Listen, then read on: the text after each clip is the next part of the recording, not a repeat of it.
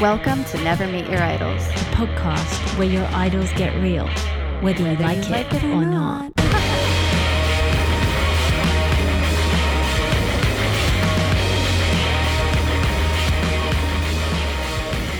Hi, welcome to episode seven of Never Meet Your Idols. I'm Kure, And I'm Laura Mary, and here we are. and here we are. Yeah.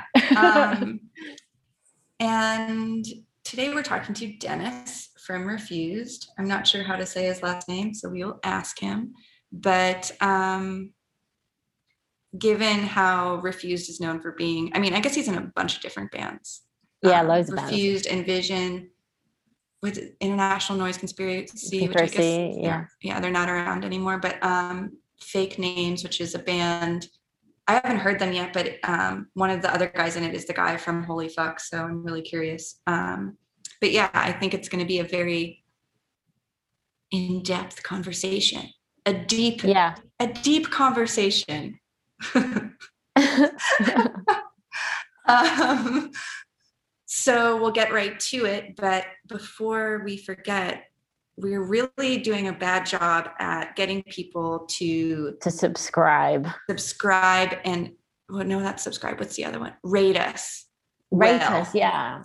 I Good know, we're terrible at that. Every podcast I listen to, they everyone's like, please subscribe and rate. And it's like, we never do that ever. We're terrible at it. So please do it. Help us out. we're terrible at self-promoting. Yeah. Do we have to beg? Um, please subscribe and uh, review and leave Yeah, us Five stars. five I don't know. stars. only only five stars allowed um okay so there's that and let's just jump in he's perfectly on time he is scandinavian after all That's true. okay Okay, let's get him in. let's get him in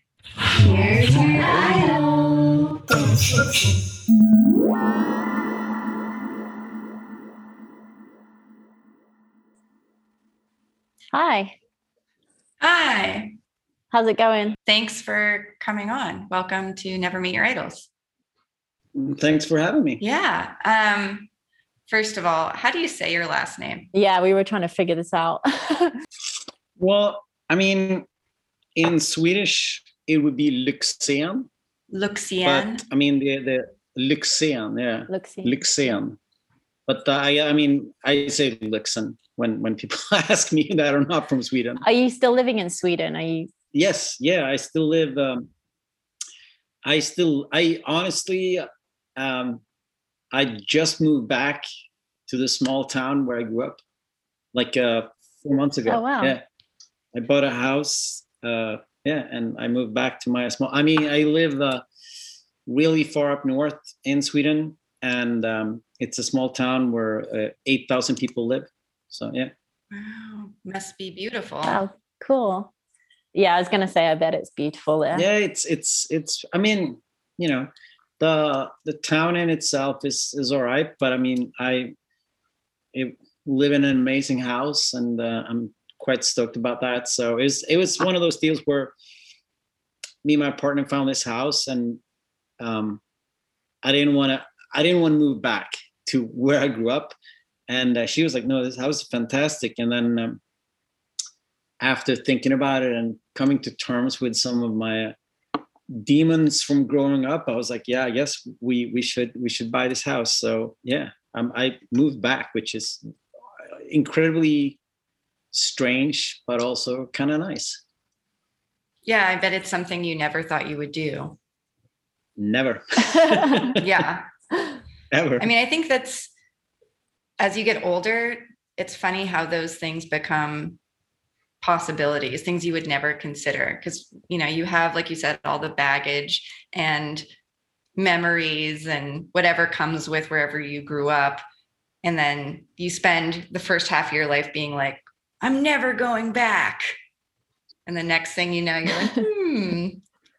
yeah I mean that that's what it, I mean it's it's interesting because I grew up here and it was I was you know obviously the weird kid you know and uh I really hated it here people it was not a, uh, a a place that was kind to me, and it didn't really. I mean, it was rough, you know. So I moved, but the funny thing is, I moved like the big city, which is it's only half an hour from here, and you know, 120,000 people live there, and that's where I lived my entire life. So I've always been close to home. And I, if someone would have asked me like eight months ago, oh, you should move back to you know your where you grew up, I'm like that that would never happen.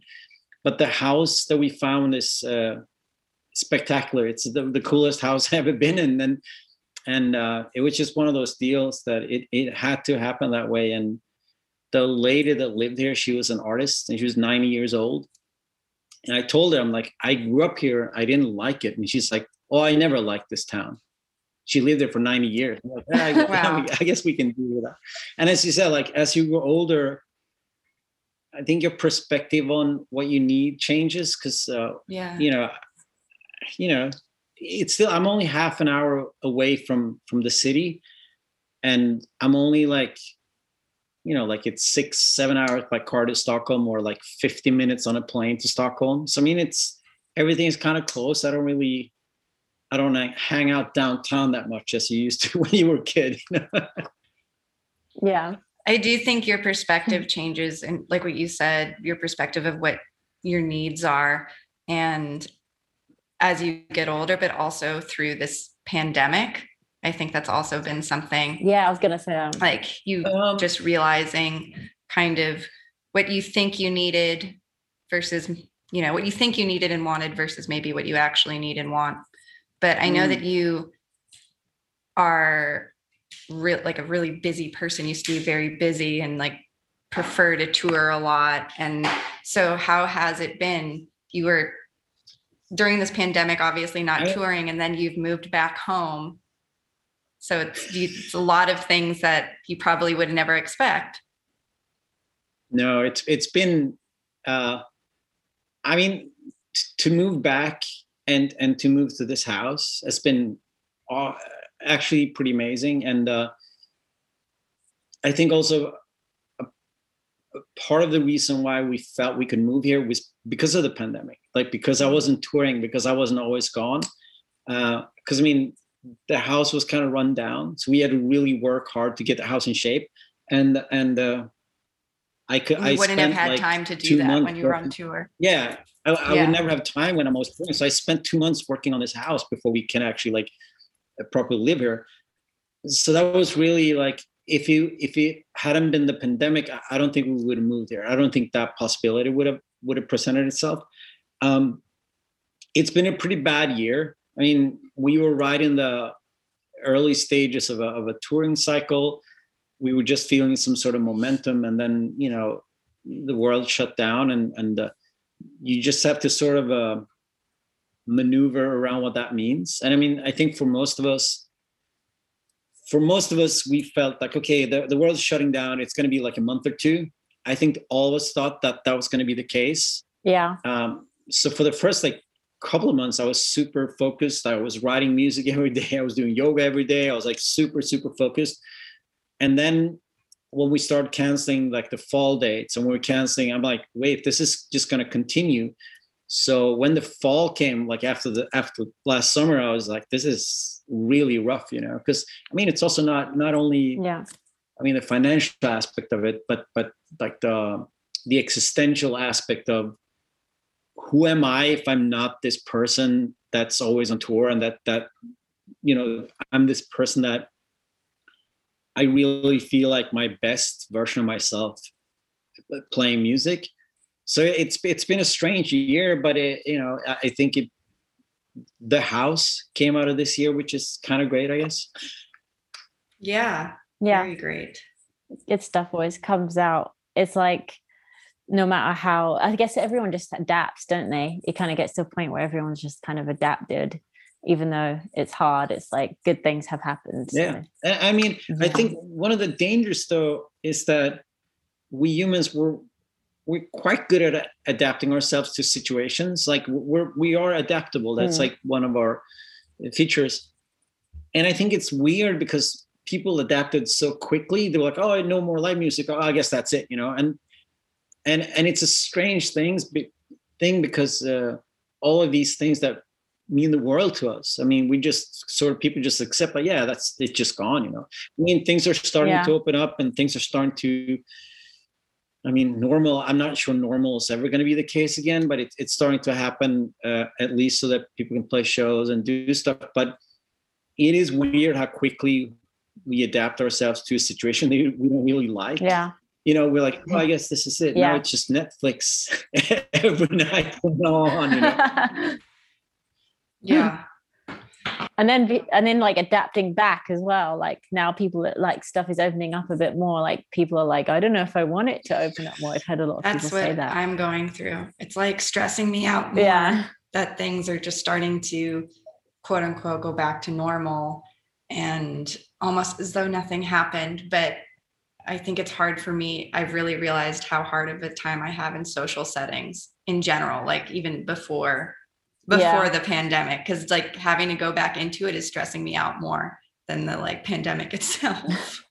That's that's why it's great to live in a small town of eight thousand people. There are no social settings. but it seems like you've made it work Yeah. because I feel like, especially all three of us being touring musicians and being used to that lifestyle, it's hard to be good at maybe um like the everyday everyday life without kind of that escapism of touring and the distraction of touring and the fantasy of touring especially even when it comes to like you said you, you said you had a partner like relationships for instance like Mm. it's different when you're in a relationship and you're gone most of the time but what about when you're in a relationship and you're like with the person nonstop during a pandemic i mean that's really trying it's a very you That's know yes very different it's like one extreme to the other so Yeah. to, Yeah. to to know that you came out on the other side successfully that says a lot Yeah, no, but every two, three weeks she looks at me. She's like, I think maybe you should go on tour now. Like I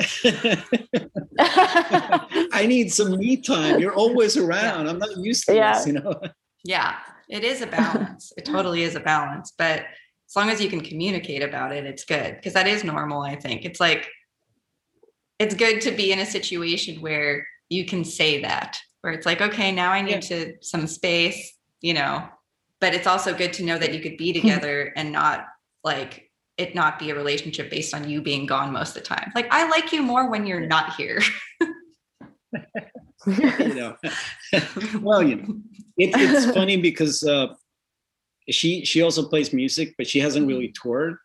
So when we met and I, I started touring, she was like, "Why don't you call me every day?" I'm like, "Well, touring is this weird thing where you're like, as you say, it's like the touring bubble. Like you're so yeah engulfed in this world. I mean, there's always people around you. There's always, I mean, there's always something going on, but there's a lot of times nothing's happening, if that makes sense. Mhm. And yeah and there's totally, always yeah. people around you, like you don't want to call someone like there's like 10 people, there's sound check.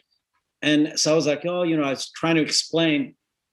And then she went on tour. Uh, uh, she went to China to play for a week wow. and she called me like twice. And when she came home, I'm like, "You get it?" She's like, "I get it. I get it. It's fine." You know, like I'm not. I'm not going to say anything from now on. Um, well, the the one question we ask everybody um, on this podcast is: Have you ever met your idol or one of your idols? And if so, tell us about it. We want the dirt. Dish the dirt. Well, it's it's interesting. I was thinking about this today. It's interesting because when I got into punk rock, I mean, when I was young and I was I was into metal, you know, like Metallica and Slayer and all that. Um, those guys felt like rock stars. They felt like you know unattainable on a different level. And I got into punk and hardcore, and all of a sudden, like all the all the rock stars, all the my idols, they're just dudes or, or girls. They're just like you know they're they're kind of on the same level. Um, and I met most of those. Like I met, I mean, the bands that really changed my life. I met most of those people. I mean, I'm in a band with Brian Baker from Minor Threat. Minor Threat was a band that fucking changed my life. And now we play in a band together. I'm like, yeah, that's kind of, it's kind of surreal and kind of crazy. um, and one of the first things that uh, the punk rock kind of taught you was like no rock stars, no none of that bullshit. And yeah for sure um, so it's always been a weird. I mean, I'm still nerdy enough to be like when I see someone like, oh, it's that guy from that band. I get super excited, even though that band put out like one seven inch 35 years ago. I'm like, oh, it's that guy, you know. So I'm a bit of a nerd like that. But then when you meet people, most of them are they're really cool and really nice. I met Nick Cave in an elevator once. That was insanely weird. I was just like in the elevator and he walks in. I'm like, oh man, did you just Nick Cave in the elevator? But he was nice. yeah, he's nice. um, but did you meet the guys in Metallica? You met James Hetfield? Yes. Yeah. And yes. you think no, James I haven't Hetfield met was James nice? Hetfield. I met I met everybody everyone but Everybody Hetfield. but James Hetfield. yeah and they're all su- they were all super nice but to to i mean um uh, what's his face kirk hammett he loves refused he's like a massive refused fan so he actually came to one of our shows and just you know hung out backstage and then um metallica got a uh, they got like an award in um, in sweden like maybe three years ago and there's this big award ceremony where they have all these different musicians playing metallica songs uh, and it's like the king is there, like the Swedish king. And I did, I played a Metallica song wow. with Mikkey Dee from Motorhead on drums. And and so I met those guys. awesome. I mean, I I kind of went crazy, and they were like, "Who's this guy?" And then there was like an after party where I met where I met Lars Ulrich and Robert. You know, they were super nice. You know. like were they like your childhood sort of favorite band, Metallica? Or Um, well, one of Growing them, I mean, what you know, you go through phases. The, the cool, the crazy thing about when you're young, everything goes so quickly. You'll have like your favorite Yeah. band, and then like eight months later, you're like, oh, I don't know about those guys anymore. I mean, this is my favorite band. So I mean, you go through uh, bands quickly, but I love Metallica. I really loved Anthrax. That was like that was like Among the Living with Anthrax. That was my jam. And I mean, I met those guys too. They were super. I mean, they played a refused cover. Anthrax recorded a refused cover, which is, you know, Wow. I was like 15. I had Anthrax posters on my wall, and then, you know, um, someone's like, "Oh, they they recorded New Noise." I'm like, "You're kidding me, right?" So I mean, you know, I, I've been lucky enough where a lot of people that I really liked when I was a young person, I met them. I mean, one here's a funny story. Yeah. One of my favorite bands when I was like 14 was Motley Crue. I was like my favorite, one of my favorite bands when I was like 14. and then in uh, 2011, I was touring with this Italian uh, band act called the Bloody Beetroots. And the guy that's like the guy, he was like, We have like a couple of days off in LA. Uh, do you want to stay at Tommy Lee's house? And I'm just like, Yes. What? Yes. stay at Tommy Lee's house. I mean, they they did some music together, so I ended up staying at Tommy Lee's house for three days, and I'm just like, we recorded a song. I was playing bass and singing, and I was like, I was looking around. I'm like, 14 year old me would think this is kind of crazy. Like Tommy Lee's playing drums back yeah. there. Yeah, exactly. You're like, what the fuck's going on? And he was super nice. He was like, uh, Yeah, he's really nice. really, he was a great host. He was, he was like, uh, he was like a super excited kid the whole time. he totally is that way all the time. I just like so like a big kid who's like loves life and loves to play music. it's like he did not get jaded at all. That's his secret. so that that was a bit surreal. I'm like, you know, that that's like, you know, so so I mean, I've been lucky enough to meet a lot of uh the bands and a lot of the people that I, that I grew up listening to, and I, you know, like now it's a bit different because it, it's a funny thing when when when you're young punk and the older punks they're so much older than you, and then you become kind of an older The punk, old one, older yeah. the old punks are not that old Yeah. anymore. You're Yeah. like, oh no, we're, we're almost kind of the same age now, and. Um, when you are kind of a, a lifer, uh, all of a sudden, like all these old punks, they're like, "Oh yeah, you're just one of us now." I'm like, "Oh shit, that's that's." I didn't think that like, you know, 25 years ago. I was like, you know, these guys, oh those guys, you know. So Yeah. that that's an interesting thing about the punk world, you know. Yeah. Well, I mean, longevity says a lot too. Just like like you said, being a lifer. I mean, it's like you get your cred. yeah. Yeah. Well, let us know when you uh, meet James Hetfield. I have a suspicion that he's not as nice as the other guys. I don't know. I mean, yeah, yeah, it's weird, but but I think it's like I'm sure that someone met me once on tour where I was kind of dismissive, where I was, you know, somewhere in my own head. Yeah. And people are like, oh, Dennis is kind of an asshole, you know, because sometimes you're just somewhere else, you know. Yeah. because you're And not sure always that's what people don't realize too is like when it's yeah. like they don't. you don't know what's going on with that person in that moment you know maybe they didn't sleep all night maybe their mom just died maybe they just got into a fight with their boyfriend like you have no idea you know like so it's true except i have heard nothing but good things about you i tried to like i asked around and nobody said you were an asshole um, there was a story actually a previous guest of ours um, is Joe Cardamone from the Icarus line. And I know that they toured with you guys with what is it? It wasn't with Noise Refused, it was International Noise Conspiracy. Yeah. Yeah. Um, and he was like, Oh, yeah, they were very like he said you guys were really patient with him or like nice guys because that was when he was all fucked up on cocaine. And I guess he like stumbled into your dressing room and you guys were like sitting there quietly, like drinking tea, like reading like philosophy books.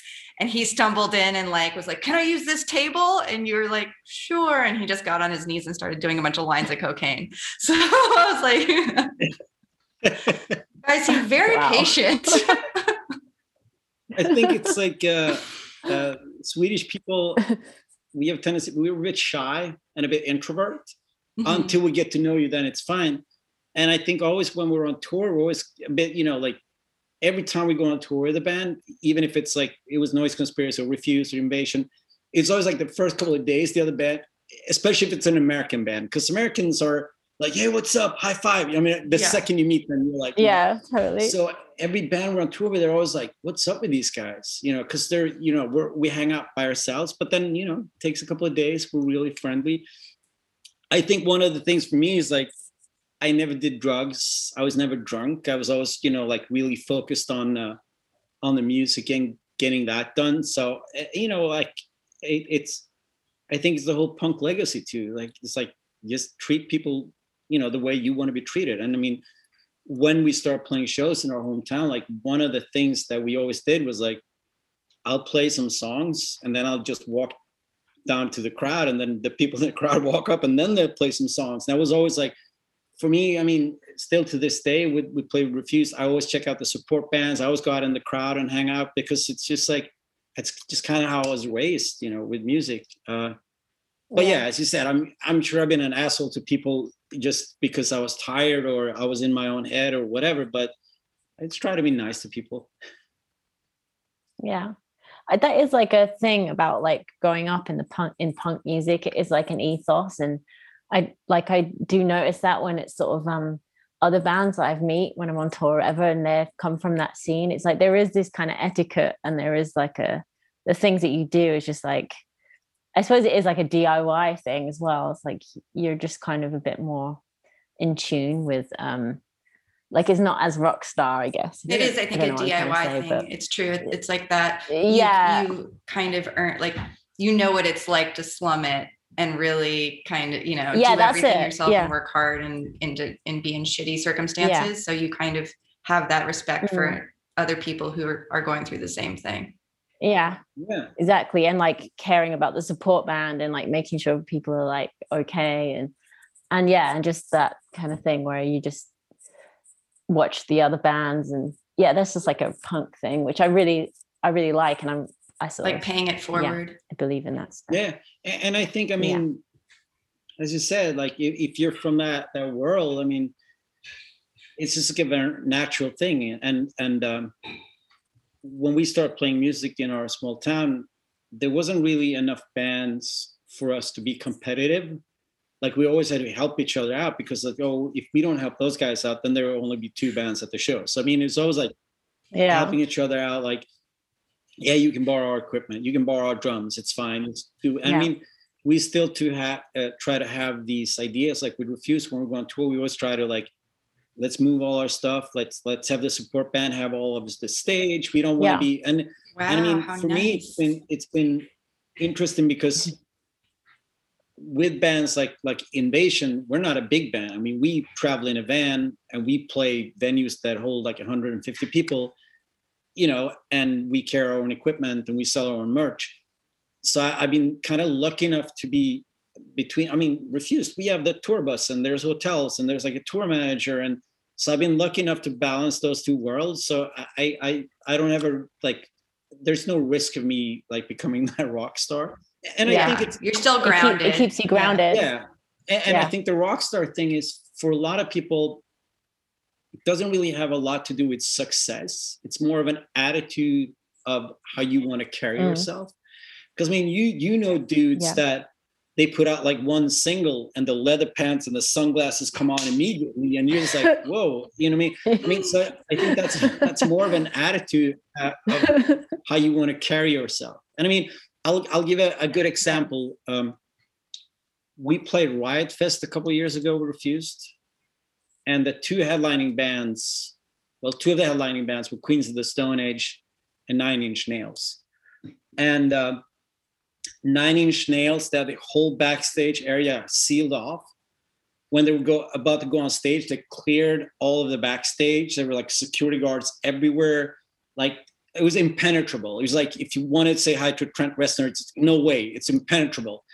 Um, Queens of the Stone Age, Josh was just on stage watching every band, taking photos, drinking beer, and I'm just like, yeah, that's you know, there's two ways, different ways of approaching what Yeah. you want to be, you know. And I mean, you know, Trent Reznor, I'm sure that's fine for him, but it's when you saw that from the outside, you're like, oh yeah, that guy, he that's his way. And then Josh, he's like, I don't care. Like, I just want to hang out and watch bands. Very, yeah, that was fun to see. Invasion. Uh, we did a UK tour with Echo and the Bunnymen once. Mhm. Speaking of rock stars, Really? it was yeah, and it was like the funniest thing because the venues were small. It was like I think the biggest venue was maybe fifteen hundred people, but some of the venues were like you know eight hundred people, and Ian McCulloch was just like he just walks in with a swagger, the sunglasses. I mean, Oh there's a there's a, a venue where there's like two des- dressing rooms. So Echo the Bunnyman has one. Ian McCulloch has one. Invasion, we're just like in the corridor, you know, and and he So just good. I've He's been on just those one of those tours. dudes that's like, I've always been a rock star. I'm not gonna stop now. And it was it was Yeah. it was like one of those things, like viewing it from the outside, like you were packing up our gear and someone screams like, "You need to move your shit." Ian's coming through. We're like, "Wow, this is amazing." Uh, But he's you know. not like Axl Rose. Like it's Echo and the Bunnymen. What year was this? Like five years ago, six years ago. No. Yeah. I kind of love it in a way. I kind of love it. No, but I, I do love it as well because he was Yeah. everything the Gallagher's want to be. He was that 15 Yeah. years before those guys. Yeah. and he still has that swagger. I mean, they wrote Killing Moon, they wrote Lips Like Sugar. I mean, you know, they they are rock stars, but it was just funny because the venues were kind of small and it wasn't, you know, but then yeah, yeah. then I mean, we we didn't talk to them at all. Like it was very much like we're the support band, like you guys over here, like that, you know. And then the last Know your place. yeah, know our place. But then the last night, as we were leaving, like Ian comes out and I'm like, hey, I just want to say hi, thanks for having us on tour. And he's like, yeah, you guys sound really great. And I'm like, well, if you ever need a support band, he's like, fuck yeah, the Scouser never lies. We'll bring you on tour again. Like, yeah. And then I met him on a festival with Refused like a year later. And he runs up to me and he hugs me. And then he says, Dennis, do you want to buy a bag of weed? And I'm like, no, I'm good. I'm, I'm about to go on stage. So, I mean, I don't know. yeah.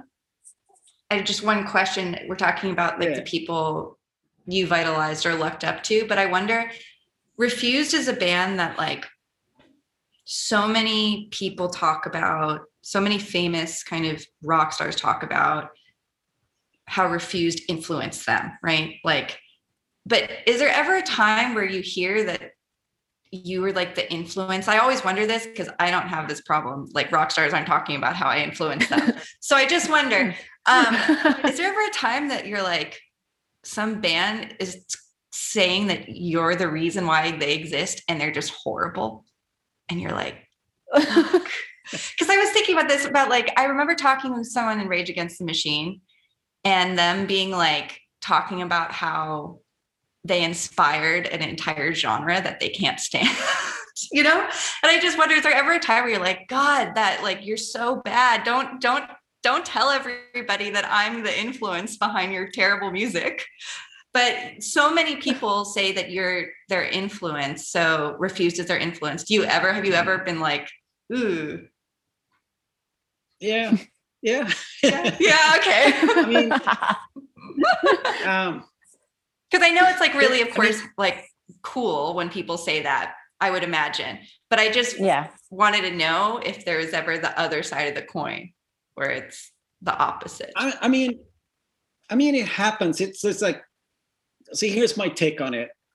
Art's free. You know, you can get inspired by whatever you want, and you can take whatever you want and and turn that into your own thing and be like, oh, we're really inspired by this, and you're like, yeah, that's a complete misunderstanding of everything. But that's your prerogative as, as an artist. Yeah. You know, that's what you do. yeah.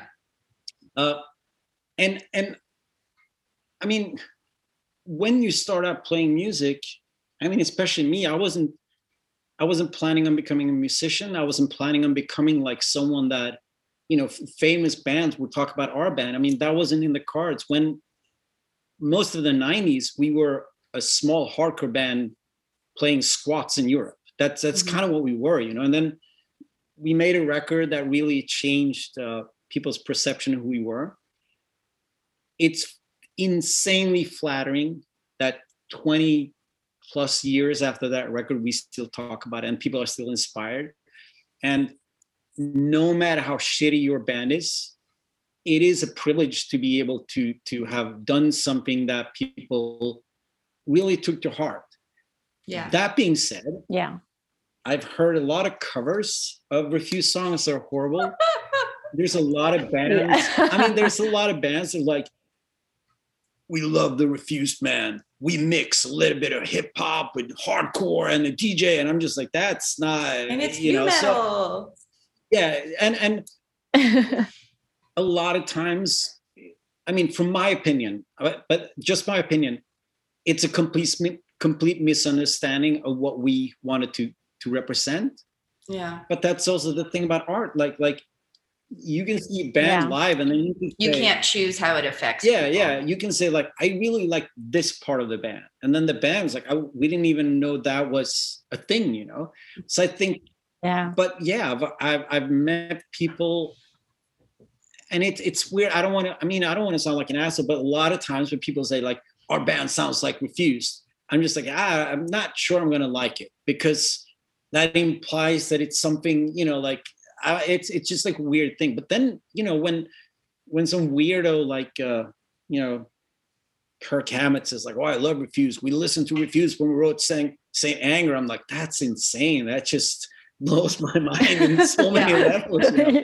Um, yeah, I mean, most of the times it's pretty awesome, and then sometimes Yeah. you're like, "Well, that Crazy Town, they did like a cover of New Noise. It's like the worst thing I've ever heard." And I'm just like, oh my god oh my God. you know, you want to I'm write a totally cease and looking desist, and you're like, "Please stop playing this." You know, Yeah. like, you, you don't Yeah. understand what we're all about. You know. Oh That's amazing. I haven't heard it. I haven't thought of that band since 2001. no i was just gonna say that yeah They- I mean, it's not even. they had that one They just do the riff, da-da-da-da-da, and then they scream, "Get up, come on!" And it's just there's like a live tape of them doing that, and it's like the most awkward thing. And you should cover, you should like do your version. You should cover their cover of your cover. Yes, Just like a big parody of itself. Yeah, I mean, it's it's difficult. I mean, you know, um, but yeah, it, it, there's been a couple of times where I'm just like, oh no, like I, I'm. I mean, like the Rage Machine thing, you're like, well, I'm a bit ashamed of where this where this went. You know. Um, well, thanks for hon- Um, honestly answering that. Um, yeah okay, we have a couple fan questions. All right. Um, this one's from Tim. He says, How do you view the concept of competition? And he's given examples like competition in sport, competition in music and art, In Um, economics, competition in economics. how much has the desire to compete or contend driven you in your career? This is a very like philosophical Yeah. I like it. It's good. Yeah, no, that that's great. I think that um, it's an interesting question because I think a lot about that. I think a lot about that because, of course, with sports and stuff like that, we compete, and it's it's you know it's, it's I mean, it's not always good fun, but I mean, it's good fun. You like your your football team won, or you know, whatever. Uh, so that kind of makes sense. But as for music and arts, there's this ingrained idea that capitalism put upon us that there's only room for one person at a time and you have to compete with the others to to to create your own space and and i think that idea is insane. And i think there the, the way we consume music and the way we listen to music there could be room with thousands of favorite bands. You don't have to have one or two. I mean there could be room with thousands of favorite bands. Um, so i never felt like like um, i never felt like i had to compete with others. And i never felt like i wanted to like be number one. I just wanted to create art. I want to create music. And sometimes i've been lucky enough where that um, you know that creativity led to something that people really liked. A lot of times i created records that no one cares about and no one listens to or no one buys and that's that's fine. I mean the amount of time i put into those records are usually the same amount of time you put into the records that are successful. And so, so i think that art the idea to compete in art or music is for me that's insane. It, it's a highly subjective um, experience while sport is like he scored two goals he scored one goal he won but but art is like it's subjective Yeah. i mean Well, art The- and like also, like- your your in art you'd like to think we'd hope that one person's success in art doesn't equate to another person's failure. You know, exactly it's not like there can only be one winner. It's like the more art, the better. Yeah. exactly but i i think that the way uh, capitalism works and the way this world works it is very hierarchical. And it, it's like we we are ingrained with this idea that oh those guys put out a great record then it means there's no space for for our band you know? And I, and i think that that is a problem and it's a problem of how people view art. So i think that we should get rid of that thought because it's like it's so um, it's poisonous you know? Like like we should just as you said the more art the better. The more bands the better. The, the more great bands you're surrounded by the, hopefully your band will be greater because of that. So i, I think it just for me that that you know like com- competitiveness in, in art i I, I never been about that. But i mean sometimes you see a band i have two i have two things. I'll go to a show and i see a band i really don't like. I really want to go home and write music. Or if I go to see a band that I really like, I'm like, holy Yeah. shit, I need to go home and work on my my skills. You know, so it's like, you know, yeah, yeah. I feel like that. It's motivating. Yeah. Yeah, I get that. yeah, motivates you. The, our last part of the show is rants and raves, which is just it's just a fun thing. It's like one thing that you're really into and you want to rave about at the moment. Could be anything, like not music related or anything. Anything, Literally yeah. anything. And then one thing that you just are hating on right now. Could be also anything. Um, it's tricky.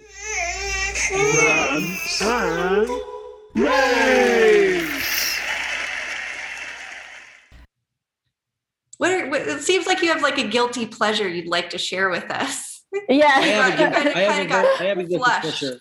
Oh, let's hear it. I'll tell you. Um, so last year when everything shut down, and I mean, you know, you couldn't go to shows, you couldn't go to the movies. I mean, nothing. You know. Uh, a friend of mine called me up and he said, uh, "Let's go play disc golf." You know what disc golf is? No. No. exactly. It's exactly what it is. It's a you have a frisbee, but it's like golf. Yeah. Yeah. And he called me up and he said, let's go play disc golf. I'm like, no, I can't do it. We used to play disc golf in the late 90s, but um, I couldn't control my temper. I got so angry that I had to stop doing it. And he said, let's let's do this. Let's go play disc golf. It's like a, it's like an 18 hole course, and it's like the same setup as golf, but you you throw a frisbee. And um, okay. Wow. and we went after he he really twisted my arm. I'm like, yeah, I'll go. And uh, that's something that really kept me sane this whole last year because it's like you go outdoors, it's in the forest.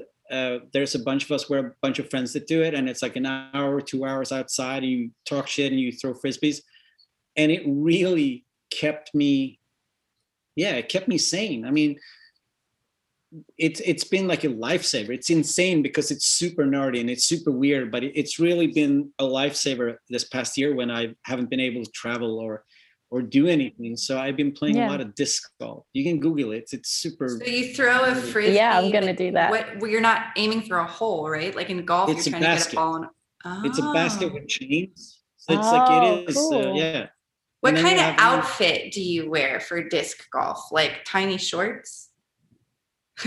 I mean, I. What's the uniform for disc golf? That's what I'm interested in. yeah i think for for the disc golfers i do the quotation marks because i don't really i don't want to be part it's like a it's like a, a budget version of golf like piqué shirts and like shorts i mean i have stretch jeans and a misfits t-shirts i mean i you know i, I just We'd I- I love to see that- any footage or pictures of you in action playing disc golf. Just send them our way. i mean i think there's one picture on my instagram that you can look at where i where i play Disc disc golf yeah Wow. That's So, I where mean, your competitive side really comes out. Yes. Well, the thing is, like, it used to be like that, and that's why I had to stop playing because I couldn't control my temper whenever I lost or whenever I had disc bad golf? throw. Yeah, I mean, I, Wow. I, I It was a problem. in anger, and uh, when we started playing again, I, I found myself back into old habits of getting kind of angry. And then one day I came home from from the course and I was I was really super upset because I, I it's been a bad day. And my partner looked at me, she's like, Why are you doing this if if it makes you feel like this? And I'm like, I had Yeah. to do some soul searching and now I'm not as competitive and I really had to be like, you know, settle down. I have to be like, Yeah. you know, a bit more zen about it. Uh, but yeah, that's that's something that I've been really into last year. That's really cool. Cool. And in the forest, I I love mean- that. I'm not sure how cool it is. yeah, I like it. I think it is because it's. I would never expect that. I think that's. We'll a cool try it, Laura. When you come back, I didn't even know what it- to I didn't even know what it was. Trying disc golf. Yeah. Yeah, um, Definitely. there are great courses uh, in California. Has a ton of great courses. So yeah, let's do it. And another thing that I do, which I don't really, because it, it's also an unexpected thing. I used to play football or soccer, as you Philistines call it. Yeah. Um, Mhm. and uh, three years ago, I fucked up my knee. That's why I had the knee surgery now, which meant I had to stop playing football. And uh, I, I took a course, and I'm a I'm a licensed football coach, and Really? I coach a fourth division. Wow. Sweden, Yeah. Um, and what's something right now that you're like really sick of and hate? Hate. Yeah. Um, one thing, I mean, there's plenty of things. I try to, in general, in life, be a bit more zen about things because there are a lot of things you get angry about that you can't really affect. Control. You're just like, Yeah. it just makes you angry. Then that that anger has nowhere to go. Especially now when I can't tour, like that anger is nowhere to go. Mhm. Um, Yeah. I I really one thing that bugs me is like the climate of online debates. Like like like the Facebook or Yeah. Twitter debates about things. yeah. It's insanely stupid and um I mean especially coming from like a radical socialist point of view. If you say, all right, so here's here's an example. You say we should have universal health care. And then someone responds, but what about Stalin? And you're just like, what? And that's That's like, yeah. And what about debate. yeah? yeah, what about Stalin? What about Gulag? I'm like, that has nothing to do Yeah, with you- having, yeah. you know, What about universal them? health care. And I mean, that's kind of how people think. And and I think that um, the way we we write and the way we speak, that's a reflection of how we think. And and it there's it's I mean, people are kind of dumb. And I mean, I'm not saying that people are dumb, but there's definitely dumbing down of, of political discourse. There's definitely dumbing down of of, of uh, you know the way people think about politics and and how politics has gone from uh, ideology and ideas to just persons and and uh, opinions because it's like that's what it is like yeah sure. uh, in sweden i read that uh, young people in sweden especially men in sweden uh, they have the most opinions about everything but they have the least uh, uh, amount of um, like uh, understanding of what they're reading Oh yeah. which is insane. Like they don't understand what they're reading, but they have tons of opinions. I think that's And a that's, like, man thing in me, that- general. yeah Yeah. Yes, yes, it's true. It's very much you know like I I mean I loved when when when the term mansplaining came about. I'm like yes, it's it's a complete. it's So on it's- point. That's exactly what that is. Yeah. So yeah, but but it's there's something very frustrating about. I always aspired uh, my art and music to be intellectual, and to have like a like a intellectual gravitas. Even I mean, some of the music is quite. Um, eh, I mean, it's it's quite barbaric. some of the music, but but there's like an intellectual edge to it, and I just feel that music is kind of dumb. The the the the the conversations are kind of dumb. The the debate climate is kind of dumb, and there's like a dumbing down of people. Uh, so that's something that I, I I really don't like. Well, I think also it doesn't help Yeah. that when it comes to social media, for instance, Instagram or even Twitter, Facebook, um, the issue is I feel like people's attention spans have gotten shorter and shorter. And so Yes. they have these Yeah. opinions and the opinions are based on just a very small amount of information or hearsay that may or may not even be true and they don't have the attention span to actually educate themselves or look further into it and then they base this opinion and then they Yeah. just like in a tweet can say something that's actually totally off base and irrelevant and it doesn't even make sense but everything's been simplified to like tweet form you know and everyone's attention span can Yeah. only be you know tweet form basically everyone wants to read like the spark notes of something not even spark notes you know so it's just like nobody's totally nobody's taking the time to actually learn anything that's like really Yeah. going on To It's educate just themselves. Yeah, educate yeah. themselves and, and then but they want an opinion and they Yeah, want to for sure. participate and get this like Yeah, yeah. instant gratification of i'm participating and you know sparring but really it's it's Yeah. there's not any kind of um critical thinking behind it. Anyway. It's interesting because when when I got into politics, uh, one of my biggest like yeah my my biggest fears was that I would come off as not educated about it because I, I never I mean I didn't go to school I didn't go to university or anything so I was like I had a study circle with my friends where we read Karl Marx The Capital because I wanted to be able to be like okay this is what we're talking about these are our ideas and um, I was really serious about educating myself so that I, if I had conversations, I, I, I could back them up, you know. And uh, as you said, yeah, people just uh, they just have opinions and they're not based in anything but you know a feeling. I have a Yeah. feeling that this is yeah what it is, so that's what it is. yeah And yeah, it's it's quite disturbing and it's quite. It also makes you not want to participate in that type of conversation. yeah for sure well it's pointless to an extent Mm. because you're not really going to Yeah. get anywhere yeah that Yeah, and one No. one thing too that I it's it's just like a, a weird. Uh, if Slayer puts out a new record, and I don't like it, I'll just move on with my life. I feel no need to log Yeah. on to yeah Facebook, go into their page, and be like, Yeah. fuck you for doing it. It's such a weird impulse. People, It is I'm just like, I don't weird. understand why you want to go on my Instagram and tell me that this record sucks. I mean, just yeah if you don't like it, then just Yeah. fucking don't listen something to, that it like. yeah Yeah, Yeah. don't listen to it. I, mean, i uh, know yeah no we talk about that a Yeah, lot I It's- it's a agree. whole- yeah yeah very strange um i think Mm, maybe just people have too much time on their hands What? or something yeah or they just want i think it's actually an what it is, attention but- thing maybe I think it's like a self gain thing. like- self gain is to make them feel like they're participating or being seen know. or heard in some way, even if it's on someone else's Instagram. It's just Yeah. like some kind of serotonin, right. like some kind of attention. Like Yeah, I don't know. Mm. it's a very, very, very strange thing. I, I think I'm a bit too old school to even understand why why you want to do that. And I, you know, I that's mean, what social media has yeah. made me realize is how old I am. like I don't get it. Um, on that note, I think, yeah, Yeah. no, but I think there's something to be said.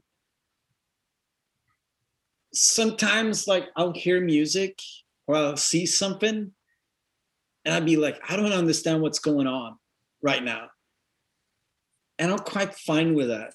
Like, not all music is is aimed towards me. I'm not. I mean, I'm I, I'm a Yeah, white yeah. middle aged man. Yeah. You know, like yeah, why why would you know this new he- hip queer thing be? You know, I don't you're not the I'm target fine with it. audience.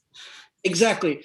yeah. I 15 years ago, I that really stressed me out. I'm like, I oh, don't Oh, wow. understand what's but now I'm just like, yeah, it's it's it's for those Yeah. people, or you know, Yeah. they want that. I mean, I'm not I'm not so I think it used to stress me out, but nowadays I'm just like, yeah, I don't I don't understand TikTok. I'm I'm 100 percent fine Yeah, not understanding TikTok. yeah. No. You don't need to understand okay with TikTok. that. yeah. No, no. um, thanks for yeah, thanks for talking to us. Oh, It's a lot well, of fun. Thanks for Thank you so me. Much. hope, uh, yeah, it was a fun Yeah. conversation. Yeah, fun. and hopefully, I mean, I know everything's opening back up, and we'll all maybe be on tour again sometime soon, living Yeah, in our hope so. bubbles. Maybe our bubbles will cross paths. I hope so. Yeah. We, we can all play disc golf together. I'll show you. That would be it's a whole awesome. thing. Yeah. It's a whole thing. It's like Google it. We for could go on a minute. disc golf tour. Oh, I would love to. all right, nice talking to you. We'll we'll see you later. yeah, talking nice to you. to talk to you. Bye. Have a good one, and You and too. talk to you guys soon. Bye-bye. Bye. Bye.